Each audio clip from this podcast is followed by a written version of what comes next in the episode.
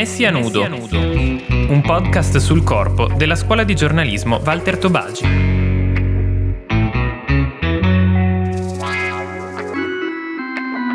Episodio 5. Rimembri. A cura di Alberto Fassio, Matilde Peretto, Maglio Adone Pistolesi.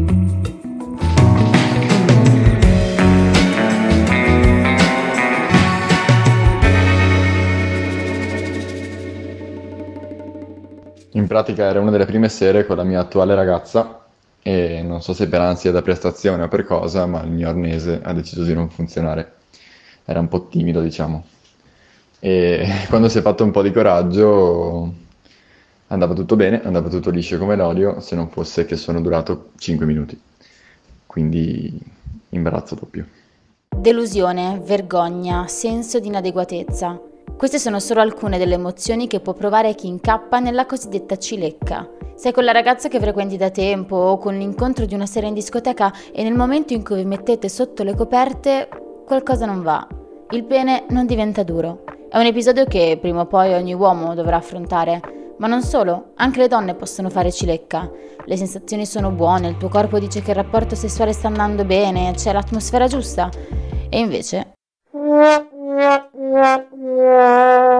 c'era questo ragazzo che diciamo mi piaceva molto fisicamente, tutte queste cose qua, cioè poi ci eravamo anche trovati bene, nel senso ci eravamo incontrati alcune volte, avevamo fatto dei preliminari e era andato tutto super super bene da quel punto di vista lì.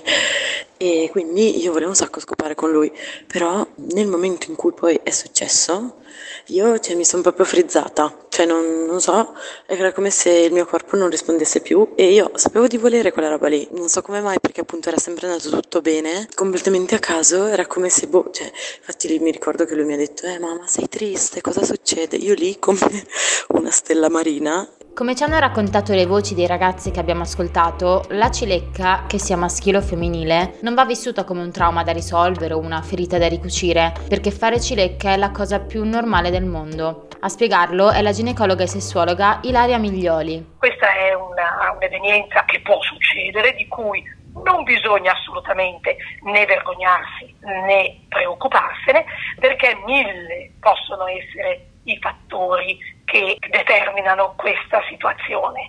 Primo tra tutti l'ansia, l'ansia da prestazione è una delle prime cause. Succede a tutti prima o poi, è fisiologico e naturale e appunto le cause possono essere le più diverse, dallo stress lavorativo all'abuso di alcol. Il discorso cambia se il problema si ripresenta più volte con partner diversi. In questo caso è necessario parlare con uno psicologo e un sessuologo. Ma allora, come deve reagire una coppia di fronte a una cilecca? la partner femminile di una coppia che si ama di regola tende a eh, come dire, eh, sminuire il problema, a consolare tra virgolette il partner e a rinviare a una nuova occasione. Il problema è diverso quando la coppia che eh, vuole, desidera avere un rapporto sessuale è una coppia che non si conosce bene e qui la femmina potrebbe anche prenderla male. A quel punto è possibile che non ci siano ulteriori eh, incontri. A quel punto pazienza, si volta pagina e ci si riproverà un'altra volta. Dal punto di vista maschile, dietro alla stigmatizzazione della mancata erezione ci sono motivazioni profonde che hanno a che fare con l'idea del ruolo che l'uomo deve assumere durante un rapporto sessuale. Il maschio sopravvaluta la prestazione sessuale come se fosse solo lei segno di mascolinità, di virilità e di potenza eh, in realtà questo ormai lo dovremmo sapere tutti, non è così, eh, assolutamente io sono dell'idea che la coppia maschio-femmina sia una coppia di totale parità per cui n- nessuno deve dimostrare niente all'altro. Un'altra problematica scomoda, difficile da ammettere, colpisce solo ed esclusivamente l'uomo. Stiamo parlando dell'eiaculazione precoce.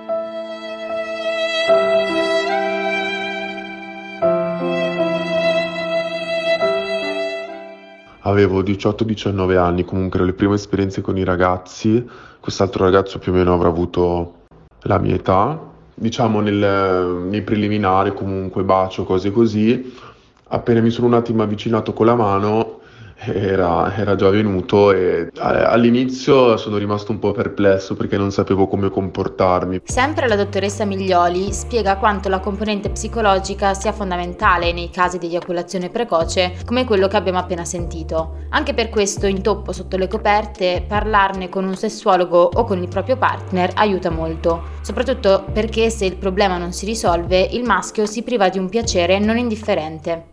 In una coppia il rapporto penetrativo è molto importante perché è molto unente e quindi eh, l'ideale sarebbe riuscire a raggiungerlo in quel modo. L'eiaculazione precoce è precludersi un piacere che può durare in qualche minuto. E questo ti preclude tanti giochi, tanto tempo, tanto desiderio, che più il desiderio eh, sale, più poi l'orgasmo è eh, intenso. Eh, cioè ti precludi è come decidere eh, coscientemente di non voler mangiare, cioè perché? Perché eh, perdersi una fetta così bella della vita? Non è giusto non è giusto per la compagna, per la donna, ma non è giusto neanche per se stesso. Cioè bisogna volersi anche un po' più bene. Volersi bene, appunto, riconoscere un problema e provare a risolverlo è un primo passo verso una maggiore attenzione per se stessi e, in un rapporto, per il proprio compagno o compagna. È questo lo scarto, la svolta, avere cura del piacere di chi condivide il letto con noi. E parlando di orgasmi, vi siete mai accorti come ci sia una notevole differenza tra quello maschile e quello femminile? Se l'orgasmo dell'uomo è di un solo tipo, breve e intenso, per la donna esistono addirittura tre tipi di orgasmo, quello clitorideo, quello vaginale e quello sia clitorideo che vaginale. Ma perché c'è tutta questa differenza? Che siamo fatti diversi siamo fatti diversi, questo non si può negare assolutamente, c'è un libro bellissimo che si intitola Gli uomini vengono da Marte, le donne da Venere, proprio perché siamo completamente diversi, pur simili chiaramente. Proprio il, il discorso della diversità anatomica eh, compare già a livello embrionale, per cui eh, la parte dedicata al piacere, che sono i corpi cavernosi, li hanno sia i maschi che le femmine.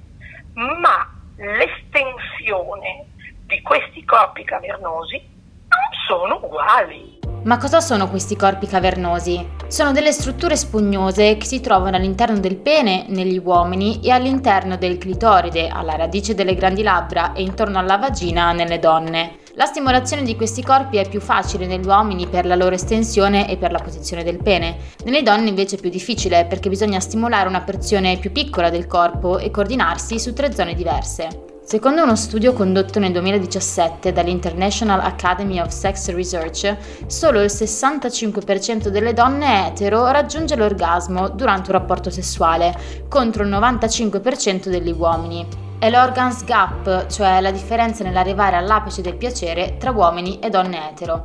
Omosessuali e bisessuali invece non hanno queste difficoltà, perché sempre secondo lo studio nell'85% dei casi l'orgasmo viene raggiunto. Il problema è quindi il rapporto tra eterosessuali ed è anche per questo che spesso le donne fingono. Non mentite, tutto l'avete fatto, e voi uomini non mentite, non ve ne accorgete o fate finta di non accorgervene. Nel film Harry ti presento Sally, la protagonista, interpretata da Meg Ryan, finge di avere un orgasmo nella tavola calda in cui sta mangiando con il suo amico Harry, Billy Crystal, convinto di saper riconoscere quando una donna viene. Beh, non hanno mai finto con me. E come lo sai? Perché lo so. Ah, già, giusto. Dimenticavo. Sei un uomo. E questo che vuol dire? Niente. Tutti gli uomini giurano che a loro non è successo mai e tutte le donne prima o poi hanno finto. Tira le somme. E io non so riconoscere la differenza? No. Sei ridicolo. Se tu dici, gli fai capire che il rapporto non è stato soddisfacente per te, loro subito si sentono come trafitti da una freccia perché non sono capaci. Ma non è così, è che spesso è la donna che non dice quello che desidera, non ha voglia, non ha tempo, se soprattutto poi se il rapporto è un rapporto di lunga data, non gliene frega più niente, quindi va bene così, basta che finisca. Però nelle coppie giovani mm, è un peccato non parlarsi e questo è un argomento che ancora fa fatica, fa fatica ad entrare proprio nella testa, ma non di tutti, io non posso parlare per tutti, però di certe coppie sì.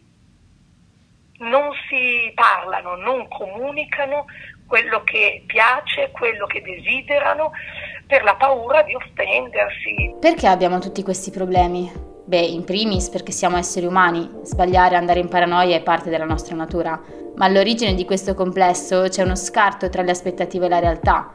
Sopravvalutiamo la prestazione, il valore della persona non dipende dalla sua capacità sessuale. Dobbiamo imparare che il sesso non è tutto, che le cose possono andare bene come possono andare male, che non dobbiamo dimostrare niente a nessuno. Dobbiamo goderci il momento, è questo il bello, è questo il gioco. E per farvi capire esattamente come le brutte esperienze sotto le coperte siano la prassi, vi lasciamo con le parole della dottoressa Miglioli. Il rapporto sessuale esiste da che esiste l'uomo, da che esiste l'umanità, da che esiste il mondo animale. Le persone sono persone normalissime, sono persone che possono avere eh, un inciampo eh, nella, nella, nella, loro vita quotidiana. Cioè, l'uomo non è il dio Apollo, l'uomo è un uomo la donna non è la dea Venere, è una donna e bisogna vivere la vita vera.